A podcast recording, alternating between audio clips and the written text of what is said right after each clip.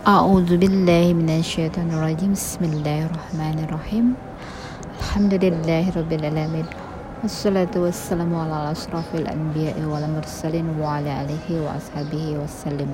Assalamualaikum ya Rasulullah, assalamualaikum ya Habiballah. Alhamdulillah wa syukurillah ala bi'nimatillah, la haula wala quwwata illa billah. Sahabat filah Zana, assalamualaikum warahmatullahi wabarakatuh. Dalam hatiku sering bertanya tentang kaum Bani Israel. Mengapa ya, mereka itu kan tidak semuanya salah ya. Jadi di ayat ke-83 dijelaskan bahwa sebagian kecil yang beriman kepada Allah ya, melaksanakan segala apa yang Allah perintahkan dengan meniadakan Tuhan selain Allah, la ilaha illallah, dan kemudian mereka berbuat kebaikan kepada kedua orang tua, kepada kerabat, kepada anak yatim dan orang-orang miskin, melaksanakan sholat, terus kemudian membayarkan zakat ya. Itu adalah yang diperintahkan oleh Allah kepada kaum Bani Israel. Namun mereka berpaling dan sebagian kecil saja yang melaksanakan apa yang Allah perintahkan. Ya, jadi perintahnya itu sebenarnya sudah sangat jelas ya.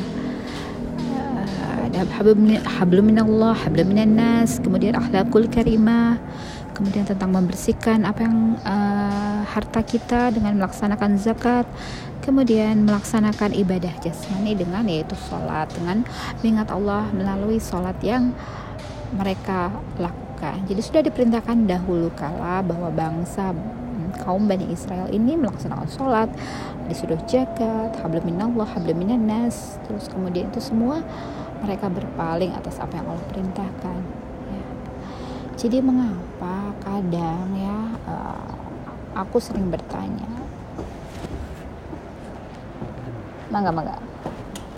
aku sering bertanya, apakah tidak ada yang masih beriman dari kaum Bani Israel ini? Jadi sebenarnya ada yang beriman, hanya sebagian sedikit saja. Namun ya, karena mereka ini sering sekali mengubah apa yang Allah tuliskan pada ayat-ayatnya, inilah yang menyebabkan ya salah jalan ya, cahaya terang hilang dari mereka. Karena sebagian dari mereka ya menuliskan apa yang mereka tidak ketahui tentang Allah ya. Mereka menuliskan sesuai dengan yang mereka inginkan.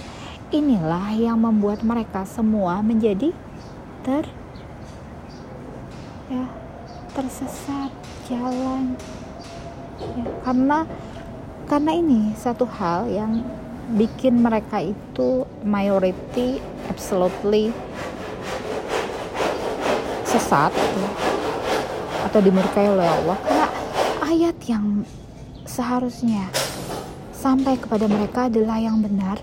Namun karena banyak sekali ya dari orang-orang yang berkata dengan hawa nafsunya, tidak mengetahui tentang Allah, berkata tentang Allah yang tidak sesuai dengan yang Allah sampaikan, maka membuat mereka semua tersesat jalan karena mereka beriman kepada kitab yang telah dirubah ya. Jadi kalau ada yang mengatakan bahwa ada sebagian orang itu adalah tidak semua, tapi kalau surah yang ayat-ayat yang telah Allah turunkan ini mereka rubah, bagaimana mereka bisa menjadi seorang ahli kitab yang benar-benar memurnikan apa yang Allah sampaikan kepada Rasulnya dan kemudian kepada umatnya.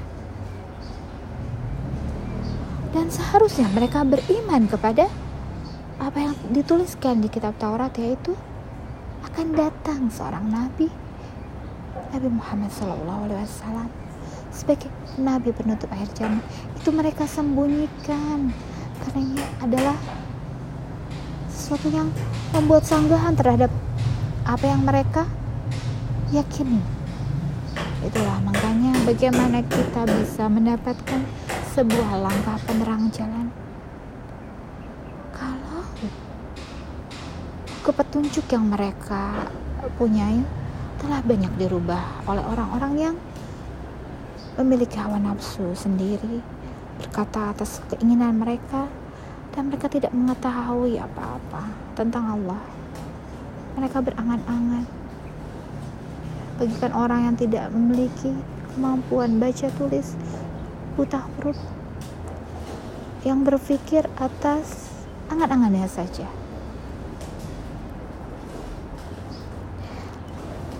Dan tidak sampai di situ, karena mereka merubah apa yang berada di isi Taurat, sehingga tidak mempercayai kitab selanjutnya, karena tidak dituliskan bahwa Al-Quran ada di dalam kitab mereka. Disinilah kita tidak bisa mengatakan bahwa ada sebagian yang kaum dari mereka beriman. Sebagian kecil dari mereka beriman, namun dengan waktu berlalu, dengan banyak cetakan yang mencetak kitab yang salah, tidak ada Nabi Muhammad di dalam kitabnya. Apakah itu akan menjadi penerang jalan sehingga mereka akan meyakini kitab selanjutnya, yaitu Al-Quran?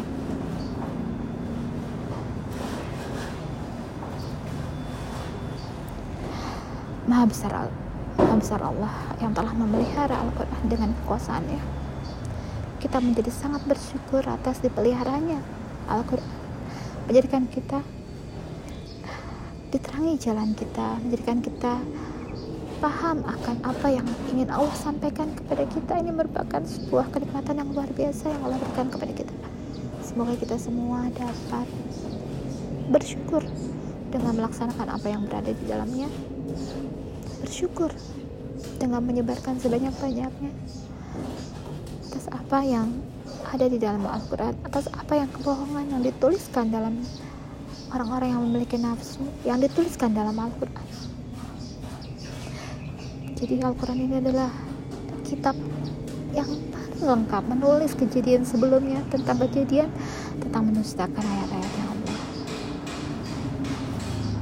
Dan ini merupakan adalah hal yang dikemukakan di dalam Al-Quran tentang kebohongan mereka yang berkata berdasarkan nafsu dan angan-angan mereka. Masya Allah, tabarakallah, wallahu a'lam bishawab. Hanya Allah lah yang tahu akan kebenarannya. Semoga kita dilindungi dari segala macam hal-hal yang membuat kita ingin berkata atas berdasarkan hawa nafsu, atas tujuan tertentu. Semoga kita dilindungi dari itu semua dan dijadikan orang yang dilindungi dari hal-hal yang melampaui batas. Subhana rabbika rabbil izzati amma yasifun. Wassalamualaikum warahmatullahi wabarakatuh.